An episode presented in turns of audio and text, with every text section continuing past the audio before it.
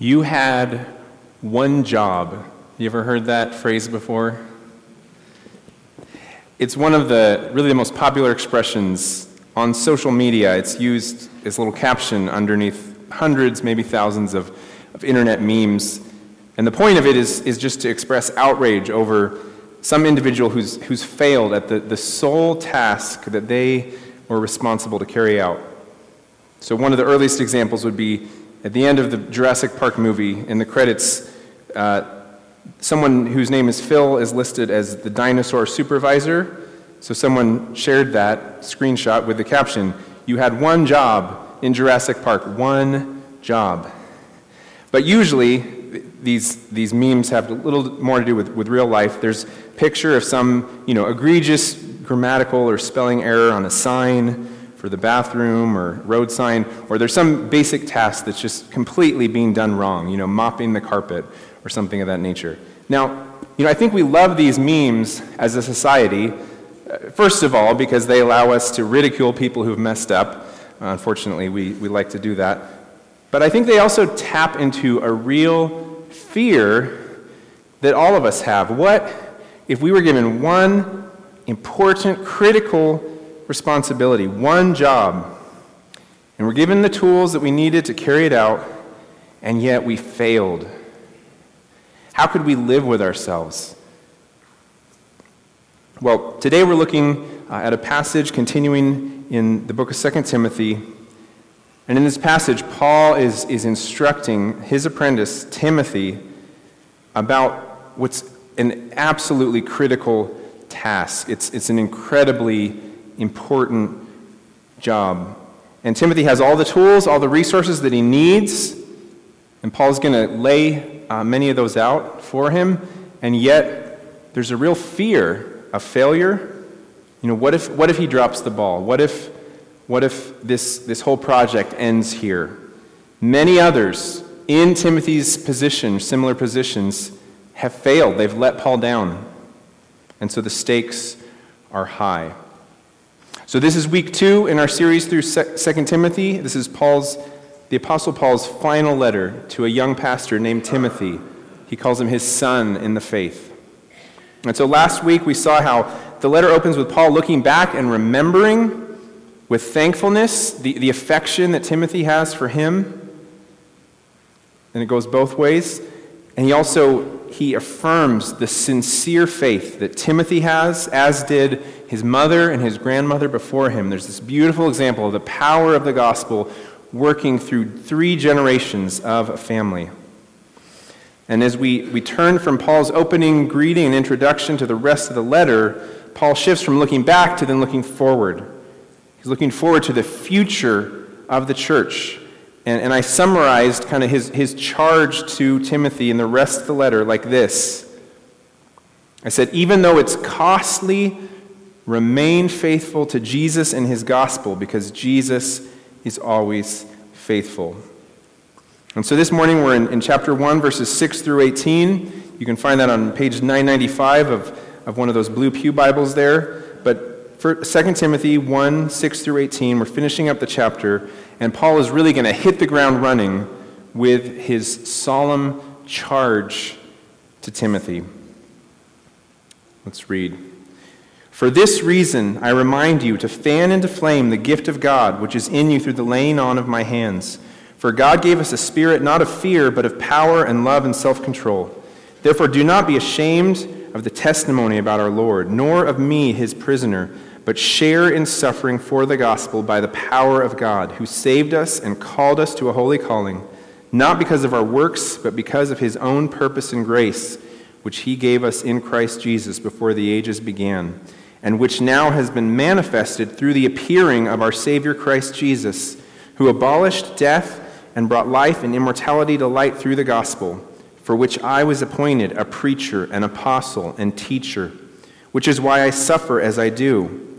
But I am not ashamed, for I know whom I have believed, and I am convinced that he is able to guard until that day what has been entrusted to me. Follow the pattern of the sound words that you have heard from me in the faith and love that are in Christ Jesus. By the Holy Spirit who dwells within us, guard the good deposit entrusted to you.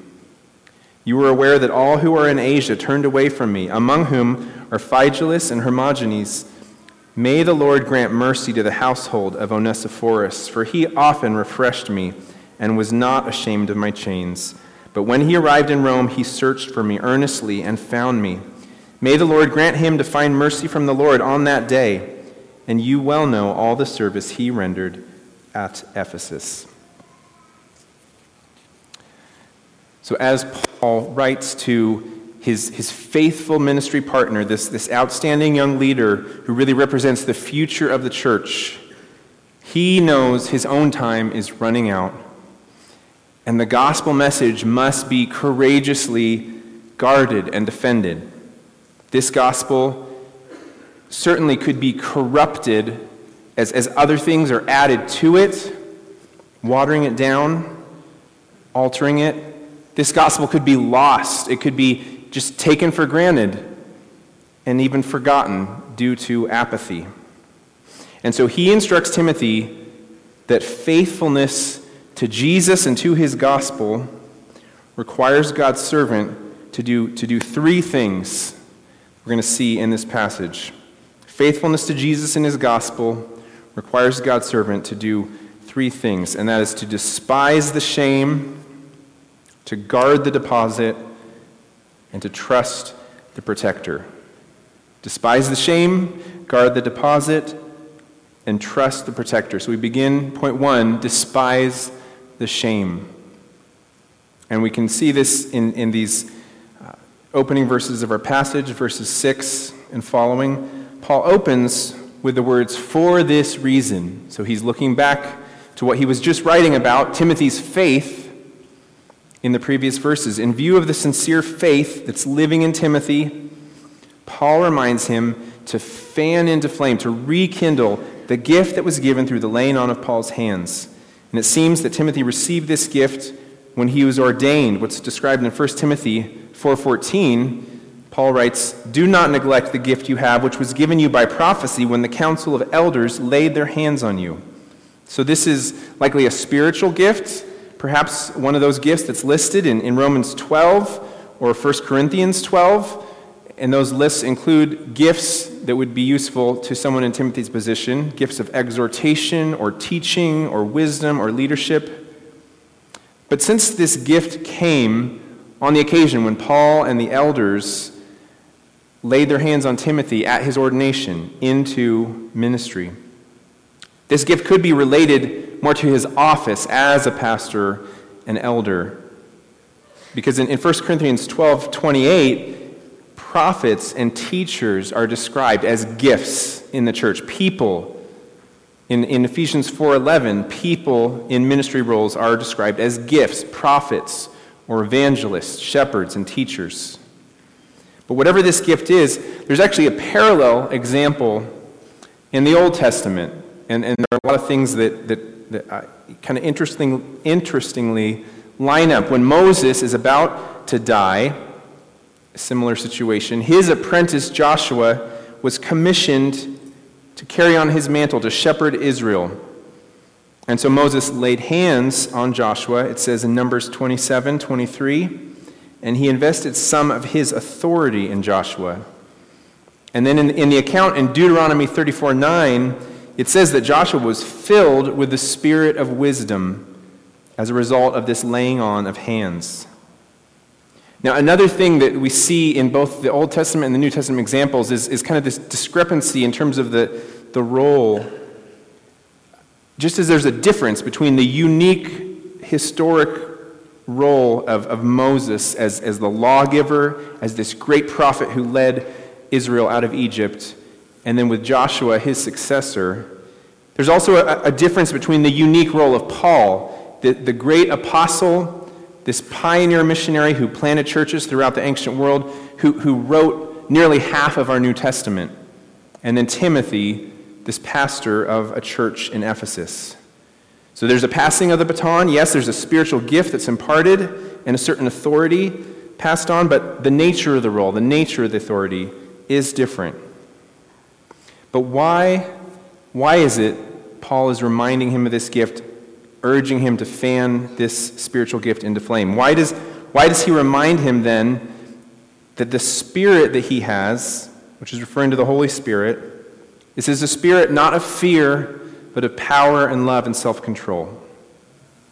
And I think this is why. It's because the temptation, which he then talks about here, the temptation will be to be ashamed of the gospel, ashamed of this testimony about the Lord Jesus, as he says in verse 8. And the, the temptation will be to, to be ashamed of Paul, the servant of Jesus, and his gospel. So, so rather than abandoning Paul, like so many others have done, so many who were ashamed of his chains, ashamed of the offense of the gospel, no, Timothy has to be ready and willing to suffer with Paul. He must follow Christ's example, who in Hebrews 12:2 it says, "For the joy set before him endured the cross, despising the shame." See, the nature of shame, whether it's shame we feel about ourselves or if we're ashamed of, of someone else or something else, it causes us to withdraw, to, to, to back away, to isolate. And so shame causes relationships with, with God and with others to, to break down. So if Timothy feels ashamed of the gospel, he will become more distant spiritually and emotionally from his Savior. Instead of moving toward God with faith and with delight, he's going to hide, just like Adam and Eve in the Garden of Eden.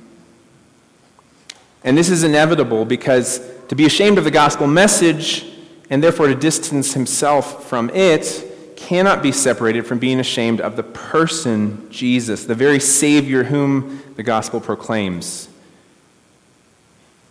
In Mark 8:38, Jesus warned his disciples not to be ashamed of him or his words. The message and the person are inextricably linked. A little further down in our passage, in verse 12, Paul says, I am not ashamed, for I know whom I have believed. It's not merely a doctrine or a creed. He says, I've believed. It's a person. You can't separate the two things. And so the first danger is that Timothy would be ashamed of the gospel and therefore ashamed of Christ himself. The second danger is that he could be ashamed of Paul, the herald of the gospel. If he feels ashamed of Paul's chains, of, of how so many have abandoned and rejected Paul, he's going to feel a real inability to, to tolerate all these uncomfortable emotions. He's going to feel inadequate to the task at hand. He's not going to push through the discomfort and the shame and go and visit Paul. Instead, he's going to keep his distance and stop associating with Paul.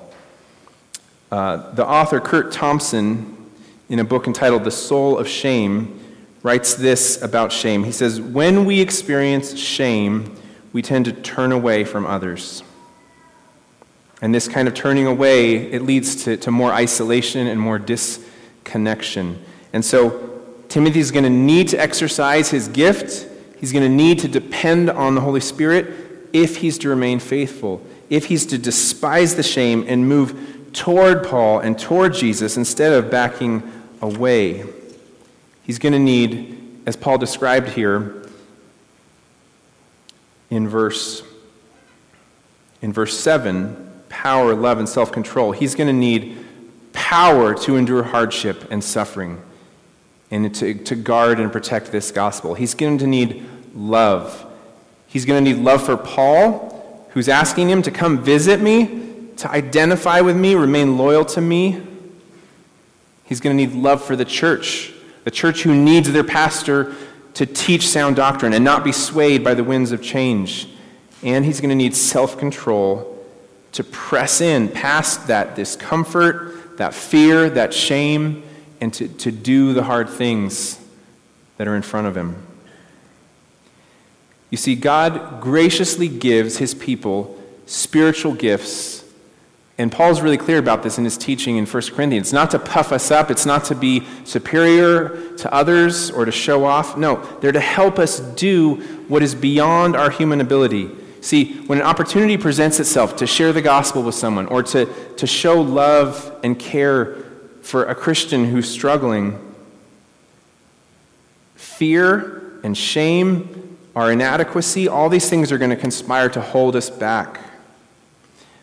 But, a spiritual gift empowers us to be able to love beyond our capacity and to have the discipline to press in past that, that comfort level. As, as one pastor I heard growing up put it God gives us the help, and He gets the glory.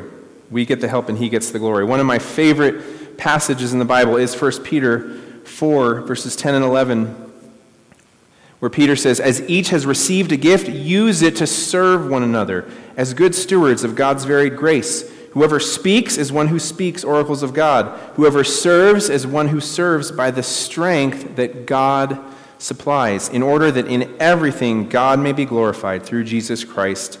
To him belong glory and dominion forever and ever. Amen. If you serve, it's by God's strength. You get this, this supply of strength, and God is glorified.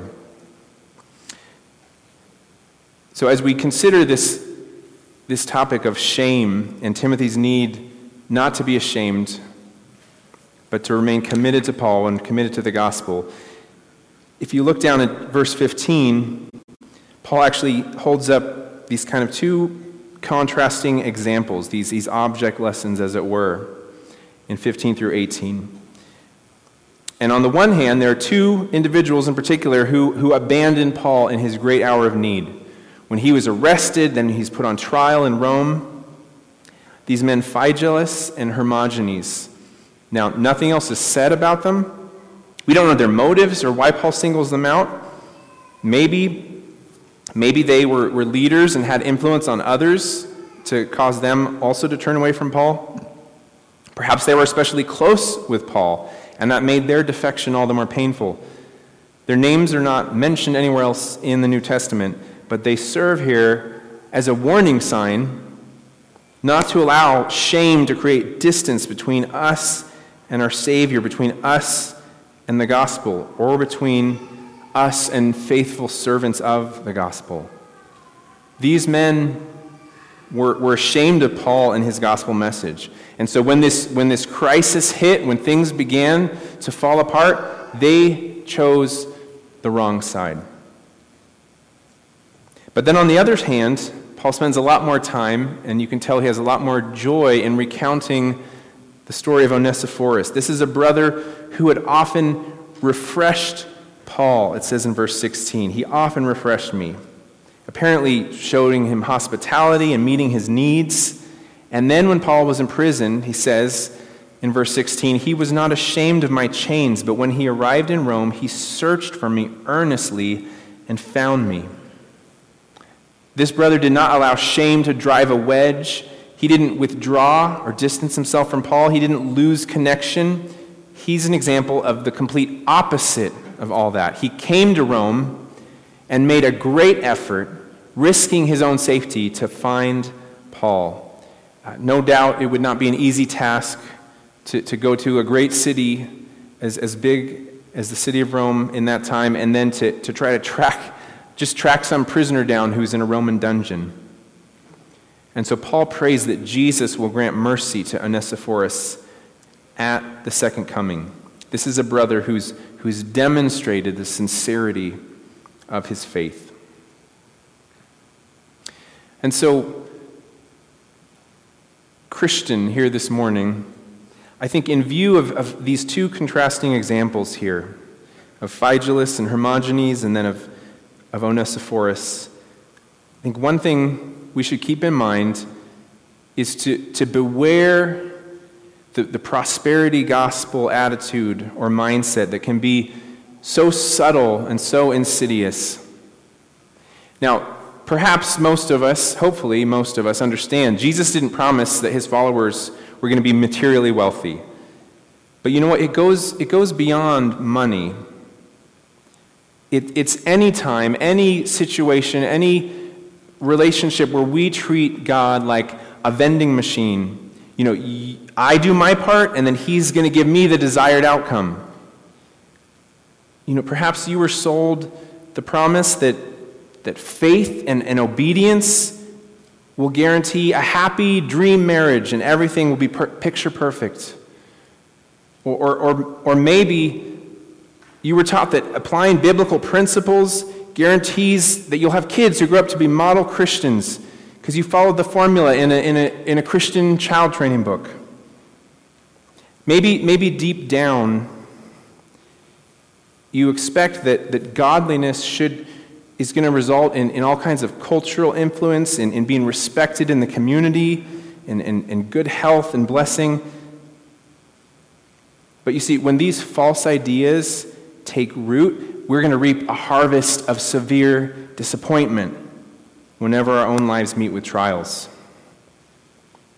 And likewise, when we see faithful servants of Christ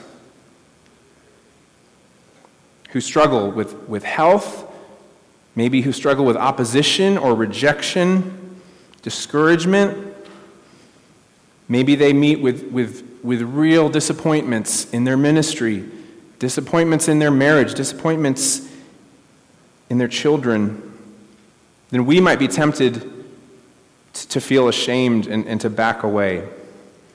Because this is not what we envisioned for a life that's hashtag blessed, right? Just like Job's friends, seeing suffering and weakness in what, what seemed to be someone who was faithfully serving and worshiping God, that makes us uneasy. It unsettles us. But, church, if the gospel cannot remain the center, the foundation, the anchor for our soul, for God's people, in the midst of struggles, then we are in big trouble. Because Jesus never promised ease and success, He promised persecution. He said, Take up your cross daily. And so the gospel is for the poor in spirit, the needy, the humble. God's grace is perfected in weakness. Isaiah 66 2 it's where God says, This is the one to whom I will look, he who is humble and contrite in spirit and trembles at my word. So, in order to be faithful to his calling, faithful to the task, Timothy must despise the shame so that he can guard this deposit. And that's point two in our outline here. Guard the deposit. And Paul spells out in verse 9 this gospel this gospel he is suffering for, and Timothy also has to be willing to suffer for. So in verse 9, he says that God saved us and called us to a holy calling, not because of our works, but because of his own purpose and grace, which he gave us in Christ Jesus before the ages began, and which now has been manifested through the appearing of our Savior Christ Jesus, who abolished death and brought life and immortality to light through the gospel. So salvation is the work of God. He's the one who calls believers to a holy calling. And it's according not, not to their works, it's not because of works, it's according to His purpose and grace. So you see, God doesn't choose already holy people to be saved based on their good works or their merit. No. According to His purpose, God graciously calls sinners, and then He gives them a holy calling. In Titus 3:5, Paul uses really similar language when he says, He saved us not because of works done by us in righteousness, but according to his own mercy. And then in Ephesians 2:8, famously, Paul explains, By grace you've been saved through faith, and this is not your own doing, it is the gift of God, not a result of works, so that no one may boast. But see, then Paul goes on to say in the very next verse there in Ephesians 2, that we're created in Christ Jesus for good works, which God prepared beforehand that we should walk in them. See, Christianity is unique among all the, the religions and the faiths of the world because salvation is a work of God's grace. It's not something we can earn in any way by our works, by our efforts. As one, the hymn Rock of Ages says, Nothing in my hands I bring, simply to thy cross I cling. See, God does not call the holy, He saves, He calls sinners, those who, Ephesians 2 also says, were dead in their sins, and He makes them alive. And then He gives them a holy calling, He gives them good works that they were created to do. So Paul goes on in this description of the gospel to say that God's gracious purpose, which was, was already fixed before the ages, before the foundation of the world, it's now been manifested by the, the appearance of Christ, the first appearance of Christ, what we celebrate at Advent, at Christmas, his life, his death. It's what John describes in the opening of his gospel that we've recently been studying. The Word became flesh and dwelt among us. And what is it that Jesus did when he came? Paul says here in 2 Timothy, he abolished death and brought life and immortality to light.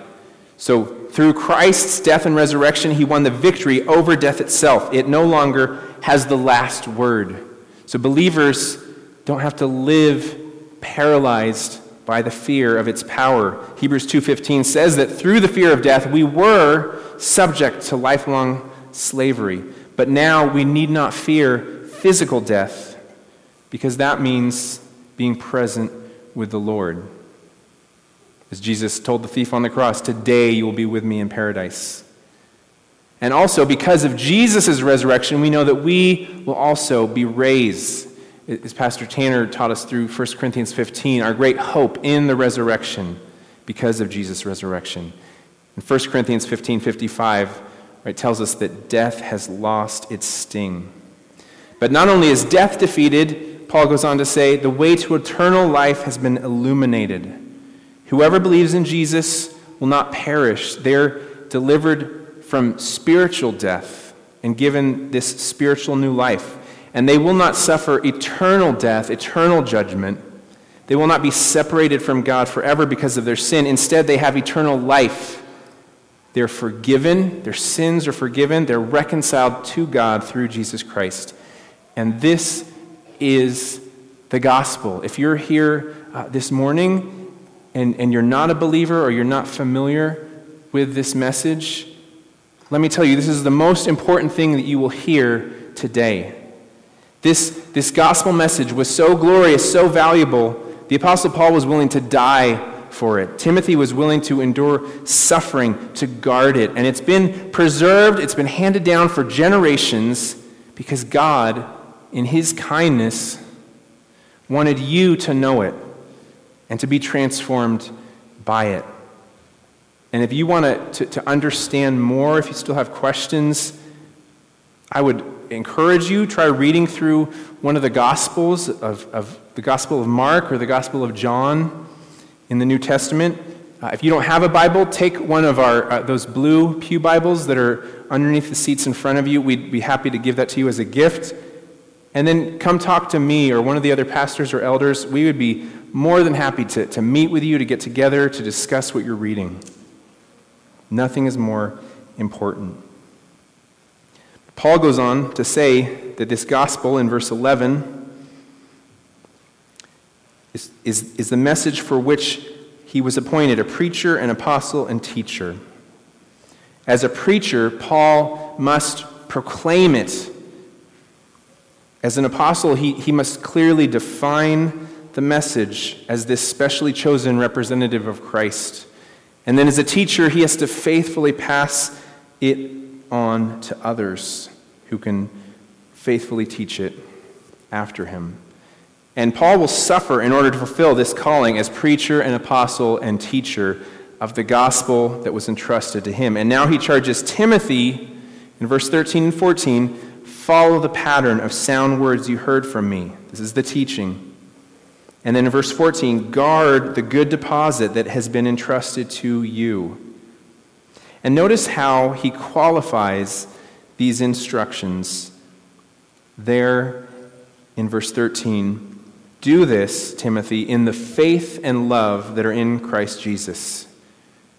So I actually want to camp out for a, for a second here on the second word there the love that is in Christ Jesus. You know, guarding the gospel is a, is a weighty task. And it, it does belong to the whole church. It's not just for pastors, it's not just for preachers. The whole church is tasked with guarding the gospel. That's really what the, the whole letter to the Galatians is all about in your Bible. But it requires courage, it requires boldness and strength and endurance, yes. But it also must be done in love, a love that flows from our union with Christ. So, Christian, you do well to guard sound doctrine, to defend the faith against corruption or error. But as guardians, we need wisdom and discernment to learn the art of, as one book title aptly puts it, of finding the right hills to die on. You know, the foundational doctrines that Christians have held across the centuries. You know, Pastor James has talked about this in our discovery class, looking through our statement of faith. What are the doctrines that, that Christians throughout the ages have all agreed and held as, as central to the gospel? The Trinity, right? The divinity of Christ, his divinity and his humanity. Our need as sinners for salvation through the atoning death of Christ. These are first order doctrines that, that, that truly constitute hills to die on. But you know what? Your particular view on the timing of the tribulation, as described in, in Revelation, is probably not worth dying for. And you see, we, might, we may not be able to, to be fellow church members with, with other Christians who, who understand and practice baptism differently because our practice is different from theirs, and it has implications, real implications for our understanding of, of how a church is constituted and what it means to be a member. But you know, even though we may disagree on baptism, we can still cooperate in gospel proclamation here in our community.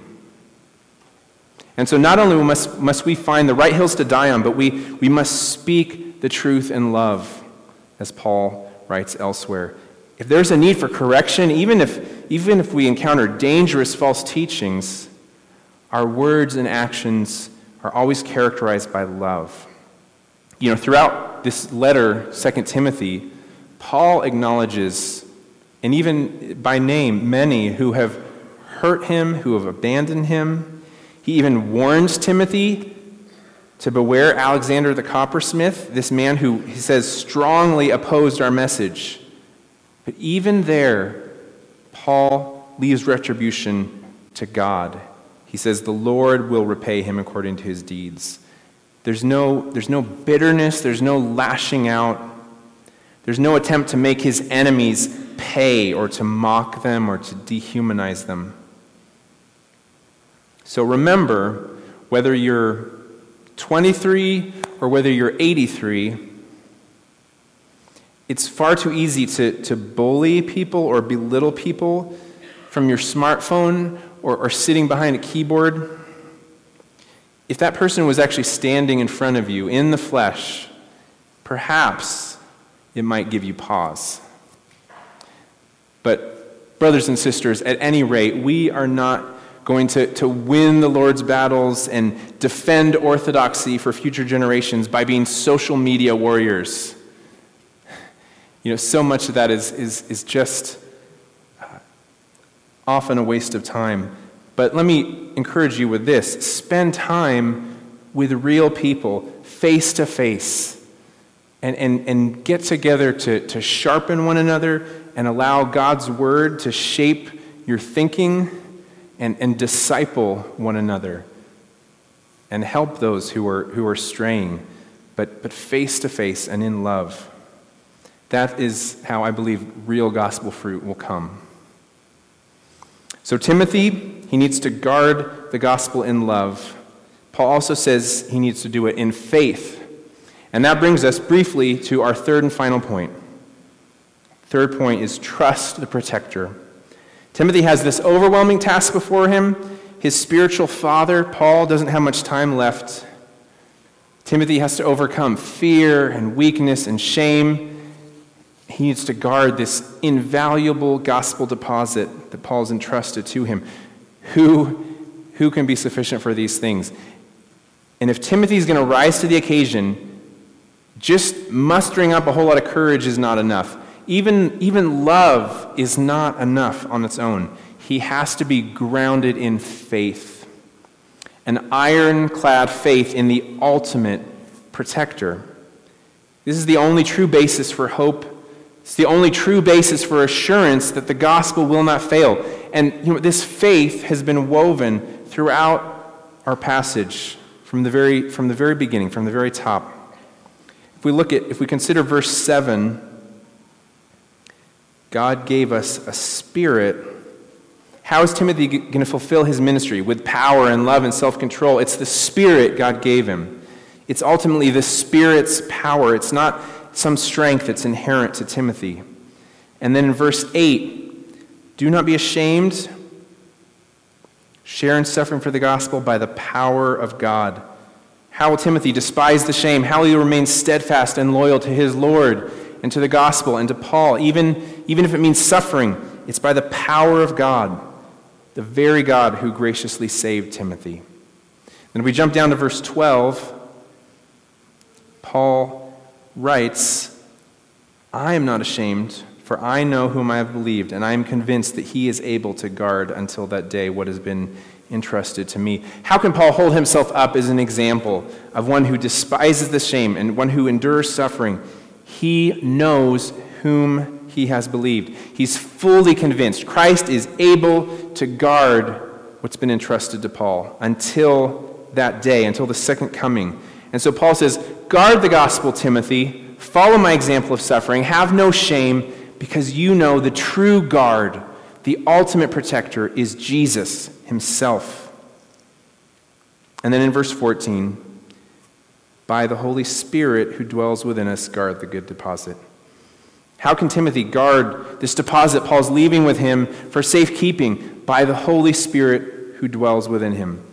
The power of the Holy Spirit working through Timothy, the undefeatable protection of Christ, who's entrusted his glorious gospel to frail people like Paul and Timothy, like your pastors and elders, like this entire church congregation.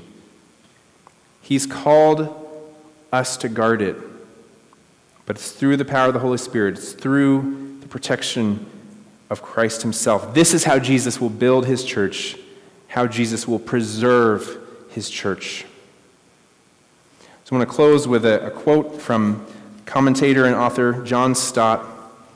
It just says this so well, talking about this passage. Ultimately, it is God Himself who is the guarantor of the gospel. It is His responsibility to preserve it. We may see the evangelical faith, the faith of the gospel, spoken against everywhere, and the apostolic message of the New Testament ridiculed. We may have to watch an increasing apostasy in the church as our generation abandons the faith of past generations. Do not be afraid. God will never allow the light of the gospel to be finally extinguished. True, He has committed it to us, frail and fallible creatures. He has placed His treasure in brittle earthenware vessels, and we must play our part in guarding and defending the truth. Nevertheless, in entrusting the deposit to our hands, he has not taken his own hands off it. He is himself its final guardian, and he will preserve the truth which he has committed to the church. We know this because we know him in whom we have trusted and continue to trust. Let's pray.